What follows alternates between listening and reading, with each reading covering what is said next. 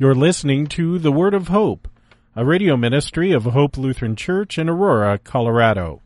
Our preacher is Pastor Brian Wolfmueller with today's Word of Hope. In the name of Jesus, Amen.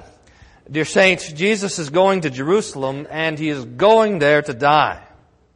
Now, two times already he's told his disciples about it, and we have in the gospel text for today the third passion prediction. Jesus says, See, we are going up to Jerusalem, and everything that is written about the Son of Man by the prophets will be accomplished.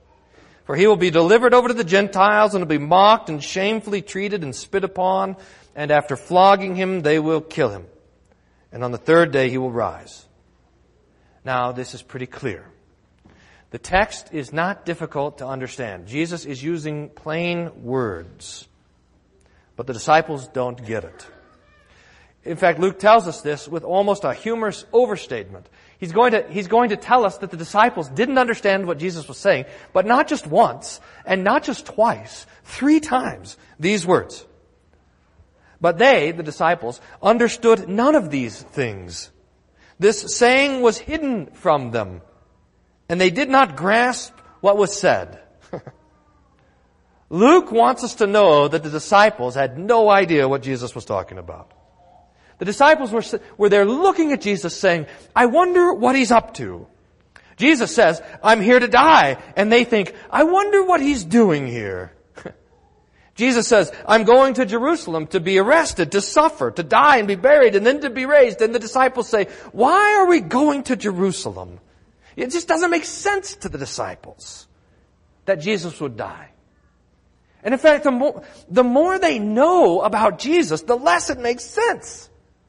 That He's the Messiah, the Christ, the Son of God, God in the flesh, the creator of the world, God of God, light of light, very God of very God. And the more they know about Jesus, the less his dying makes any sense to them. Here is the Lord of life, the creator and sustainer of the entire universe, the one who has power and authority to turn water to wine, to still the sea, to make the blind man see, who even raises the dead with a word or with a touch, Death cannot touch Jesus.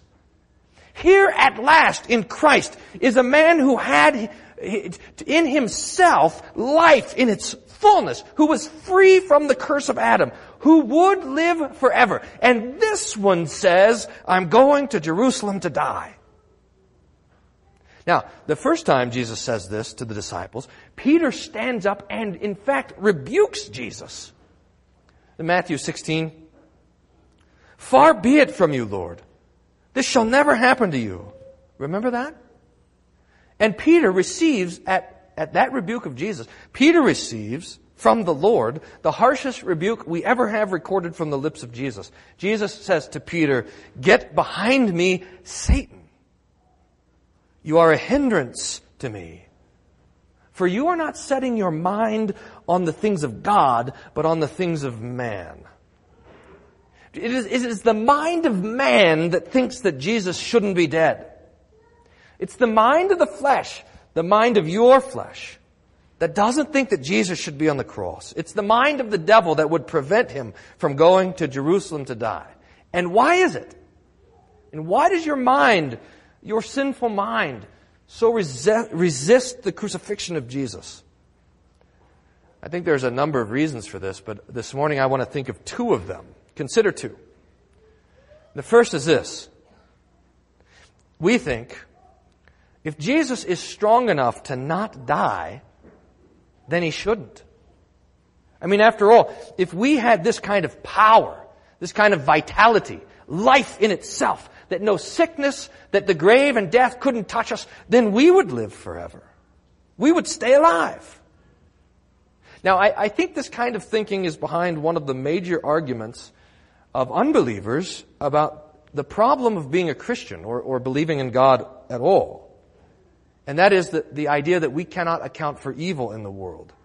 If God is good, you've heard this argument, right? If God is good and God is all powerful, then why doesn't He make everything nice? Why doesn't He bring an end to suffering? And the thinking behind that question, the reason that that question seems so difficult to answer is this. If I had the power to end suffering, then that's exactly what I would do. But what if God wants to do something else with His power? What if instead of stopping all suffering, He wants to join with us in that suffering? What if instead of ending death, God Himself wants to die? What if, to destroy hell, God would suffer the pain of hell so that instead of ending all suffering, God himself would become our brother in suffering and our savior in death. That he would sink himself into the very source of our suffering, that is our sin, and he would do all of this to be our savior.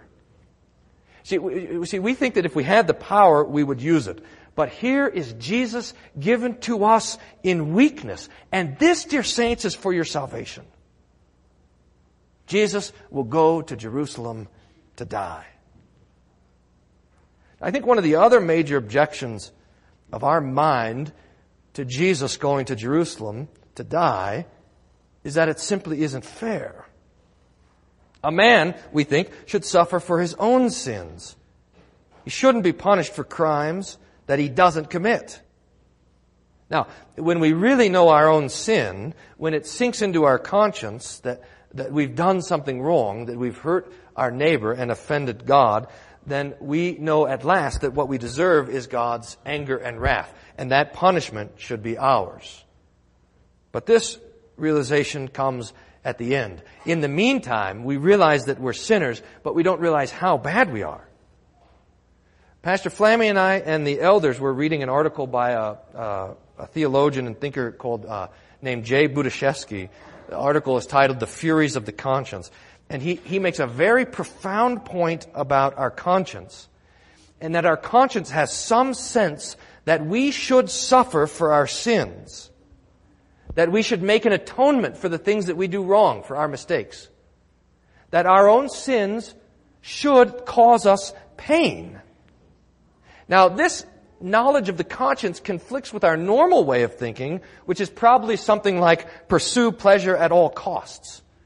And these two things that we know run into each other and conflict with one another and in fact make quite a mess. So we end up inflicting pain on ourselves, and Budziszewski brings out a couple quite horrible examples, because we know our sin should be suffered for.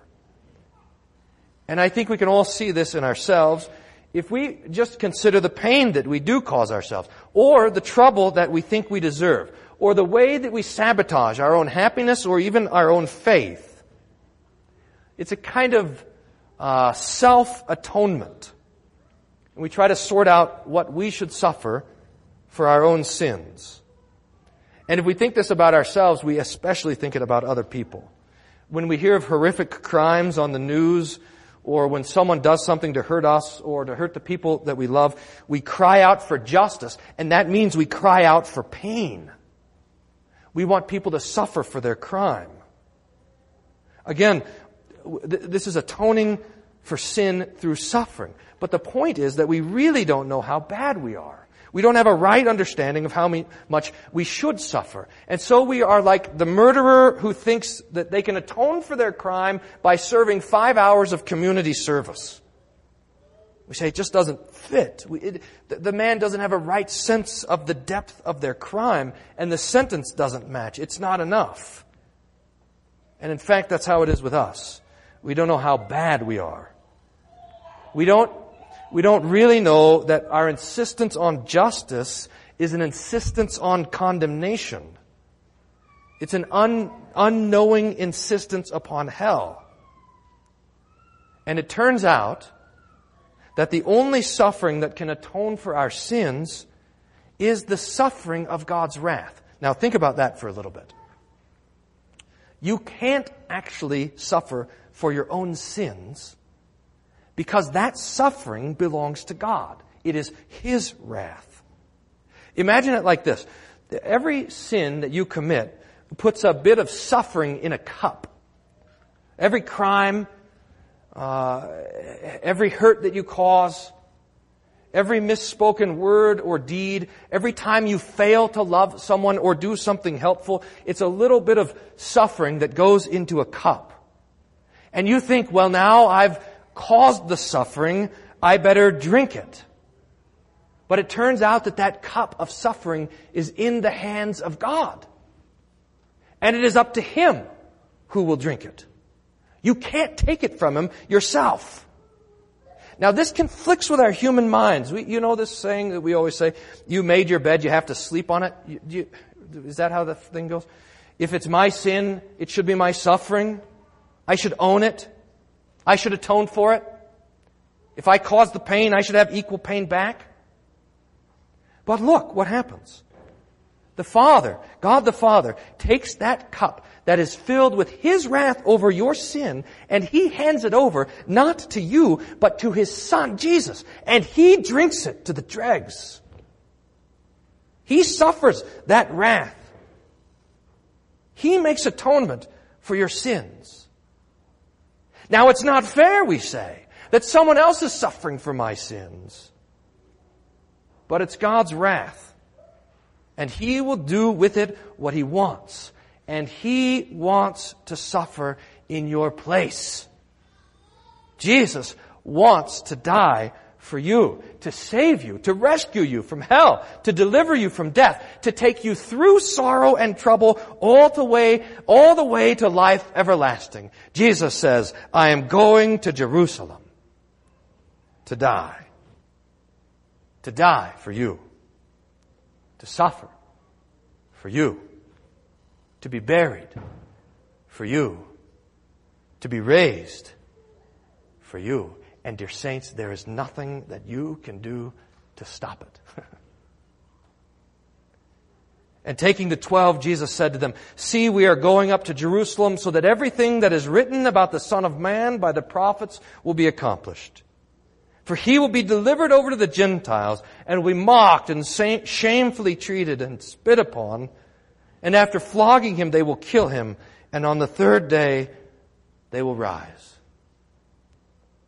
The disciples did not understand what Jesus was saying to them. But by faith, you do. You know what Jesus is doing in Jerusalem, what he's done, what he's accomplished. And you rejoice in it. We glory in this cross of his because in this cross is his love for us. And in his death, is your salvation. Amen.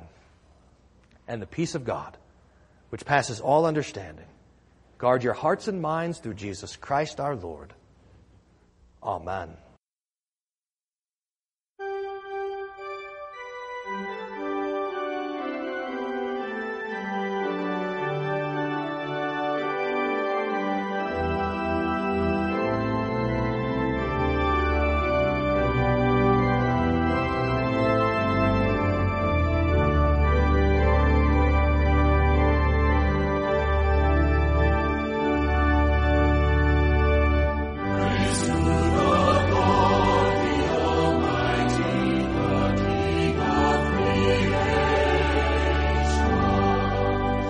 We hope you were blessed by today's word of hope.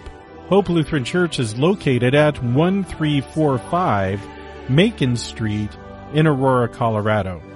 Their weekly schedule is as follows. Sunday morning worship at 9:15, adult Bible class and youth Sunday school at 10:45 a.m. On Tuesday mornings there is a matin service at 8:30 a.m. with a Bible class to follow at 9:30 a.m.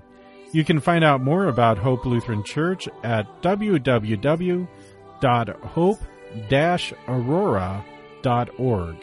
That's www.hope-aurora.org. Until next time, may the Lord bless you and keep you in His grace.